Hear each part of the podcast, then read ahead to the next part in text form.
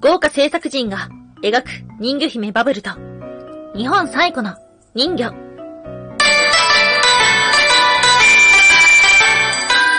ンは妖怪について知りたい。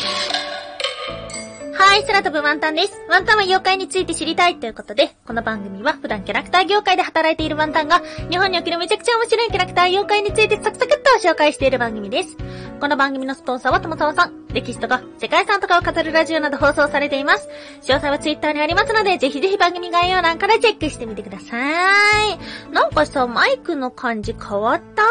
ワンタンが収録してる感じだとさ、マイクのボリュームめちゃくちゃ大きくなった気がするんだけど、なんでだろう？変えてないしね、むしろマイクの音量ちっちゃくしてるんだけどなもし何か聞きづらいことなどがあれば教えていただけたらと思っております。はい、毎週日曜日はワンタンの気になる妖怪のお話をしておりますが、今回お話をするのは人魚のお話です。はい。ところでご覧になりましたでしょうか ?2022 年の話題作と言われている映画バブル。はい。4月28日からネットフリックスで先行公開されておりまして、5月の13日からは日本の劇場で放送されているというものではあります。うん。この間ね、渋谷に行ったらそのバブルのね、看板とかポスターがいっぱいあって、はいーっていう風に思ってました。まあ、何がすごいかっていうと、スタッフがすごいっていうのと、まあ、この作品がですね、ベルリン国際映画館のジェネレーション部門へ正式出品されたということなので、まあ、とにかく話題がついてきてるものですが、なかなかね、評判が悪いんですよ。はい、ということで、まあ、まだご覧になった、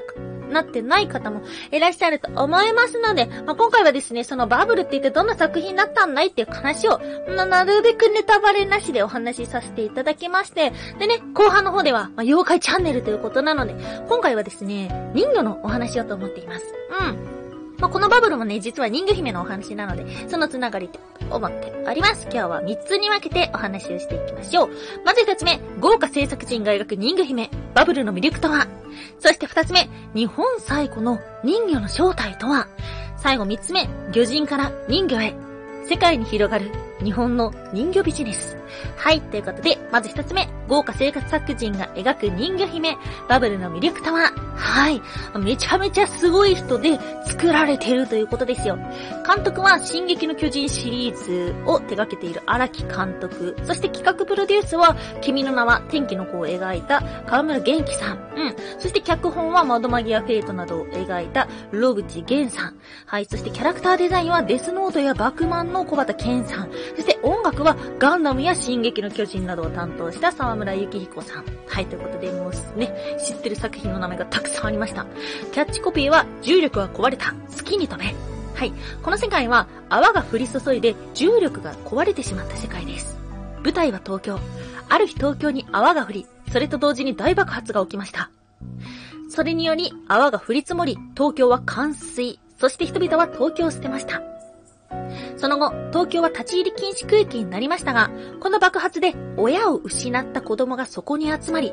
東京バトルクールと言われるパルクール競技が行われ、そこで食料などの物資をかけていました。はい、これを聞くとね、なんか話、世界観面白そうだなーって感じしませんか？ワンタンね、すごい期待した作品ね、良かったことは、とにかく絵が綺麗。そしてパルクールっていうね、まあ、最近話題になってるスポーツなので、まあ、そのね、見せどころもね、さすが進撃の巨人から来てるなぁなんていう風に思ってしまいました。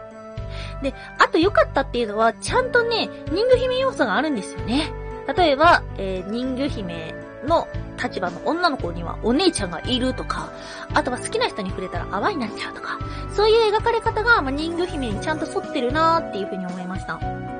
で、設定として面白かったのが、人魚姫っていうのは恋をして泡になってしまう。だったんですけども、こ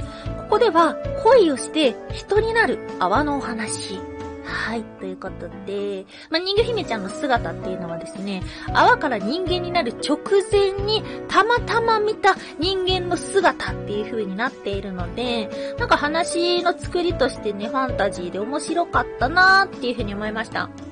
で、ちなみに悪かったところは、何がしたかったかちょっと分かりにくいっていうのがありましたね。あの、人魚姫ってこうだよねとかさ、ちょっと神話要素みたいなのもあって、だからこういうのってこうだよねっていうような感じの、ちょっとね、見てる側に委ねすぎて説明が、必要な説明が少ないっていうのがありましたね。意外とキャラクター多かったんですが、え、この人最終的に何もしないの？みたいな感じの人も出てきたのが、ちょっとね、え、なになにえ、これはなんかの伏線？いや、違うとかっていう風になってしまったな。あとは、この世界観における設定とかルールがちょっとわかりにくいっていうので作品に入り込めなかったんですよ。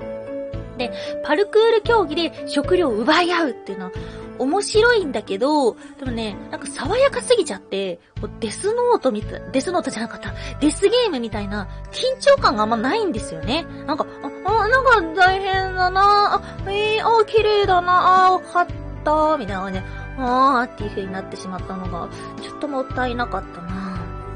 で、あとはね、そうだな、同じく設定入り込めなかったのが、親を失った割に、少年たちがね、あんまり陰ってる様子がなかったんですよ。なんで、なんでわざわざ東京にいるかわからんっていうことでですね、こう食料がなくなったら外に出てもいいのだろうか。彼らはここで何かしなければいけないのだろうかっていうのが、ちょっとね、この世界観のルールがね、わかりにくかったんだよな。ね、一番、一番ちょっと残念だったのが、悪の目的がわからんっていうことでしたね。この泡は一体何がしたかったのかっていうのが、まあ、後々考えたらこうかな、ああかなっていうのはあるんですけど、よくわからんっていうのがですね、まあ、ちょっと残念だったのかもしれません。はい。まあ、正直よくある選択と犠牲の話にしか思えなかったので、で、うん、世界誕生みたいな要素があったから、もうちょっとなんか神話から持ってくる話があったりとか、どっかの伝承が持ってきててもよかったのかもしれないなっていうふうに、なんかちょっぴり偉そうにですね、珍しいんじゃないですか、こんな話をするな 思ってしまいました。ただ、絵がとにかく綺麗だったっていうのと、あとはですね、そういった人形姫要素っていうのが、まあ、いろんな人の人魚姫の解釈っていうのがね、面白いなっていうふうに思ったので、まあ、ぜひね、興味があれば見ていただけたらなんていうふうに思ってます。とにかく、絵と音楽がめちゃくちゃ良かったです。はい。ということで、今日の二つ目、日本最後の人魚の正体とは、はい、日本の人魚のお話をと思っております。うん。日本最古の人魚ぽいやつっていうのは、なんと619年頃に天皇に披露したというようなお話がありました。ただこの頃は人魚としては登場してなかったらしい。人魚という言葉は使われてないんですが、近江、えー、今の滋賀県に人に似ている生き物がいたっていう話だったりとか、摂津、えー、今の兵庫県から大阪のあたりですね、に人でも魚でもないものがいたっていうような記述があります。う。ですね、これは明治時代頃にこの正体が解明されるんですが、それはおそらく山椒魚ではないかというようなお話でした。ええー、ワンタンにとってさ、日本の人魚って竜宮の使いだと思ってたんですよ。あとは魚だと思ってたんだけど、こう竜的な存在が人魚に派生したっていうのはね、まあ、ナマズだったり恋だったりかなっていうふうに思ってたんですけども、まさかの山椒だった。はい、そして今日の最後三つ目、魚人から人魚へ。世界に広がる日本の人魚ビジネス。はい、人魚として登場するのは、937年、日本最古の漢和辞書、和名、類女、類上書というところに登場するんですけども、これはまあ、中国の、えー、船外魚を参考にして作られたと言われていて、ここの人魚は魚類に分類されているそうです。体は魚で顔は人ということで、あとね、子供のような声で鳴くというものがありました。で、この人魚さん、四つ足で、魚で、川に住むと言われてたんですね。この頃はまだ山椒王だったのかもしれない。そして、1254年、鎌倉時代の説話集、古今著文集によると、平安時代末に伊勢、今の三重ですね。で、顔が猿、歯が細かい。近づくと大きな声で泣き、涙を流した。怖そして、食べたら美味しかったというようなお話がありました。いい歯が細かいってことは、魚だな。どうなんだ？そして、1780年、鳥山石園の妖怪画集、今弱百鬼将尉の中では、指の間に水かきがあり、顔はカエルのような人魚っぽいものがいたらしい。いい、なんかいろんな風に変わっていってるな。だがしかし、えどんどんどんどん今の人魚風になってくるのが、江戸時代末頃と言われています。はい。西洋文化が取り入れられていて、今のような上半身が人、下半身が魚になった。これはね、オランダの動物図鑑にかなり影響を受けたと言われています。そして、江戸時代末から明治時代の頃、とあるものが流行りました。それが、見せ物工業。はい。そこでね、人魚のミイラが話題になったのです。実は今も日本のお寺や神社に人魚のミイラが祀られてるところがたくさんあるんですけども、これはね、まあ、漁師さんが、えー、猿と魚をくっつけたんじゃないっていう風にね、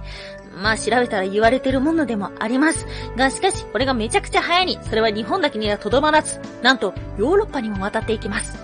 オランダの博物館には、日本から持ち帰ったと言われるミイラがあるそうです。そしてフィジー人魚。はい。フィジー沖で見つかったからこの名前がついてると言われているんですが、アメリカ・ニューヨークで披露されました。そして、この工業を行ったのが、バーナム氏っていう方なんですけども、この人はですね、なんと、あの有名な映画、グレイテストショーマンのモデルとなった人なんです。はい。このフィジー人魚、実は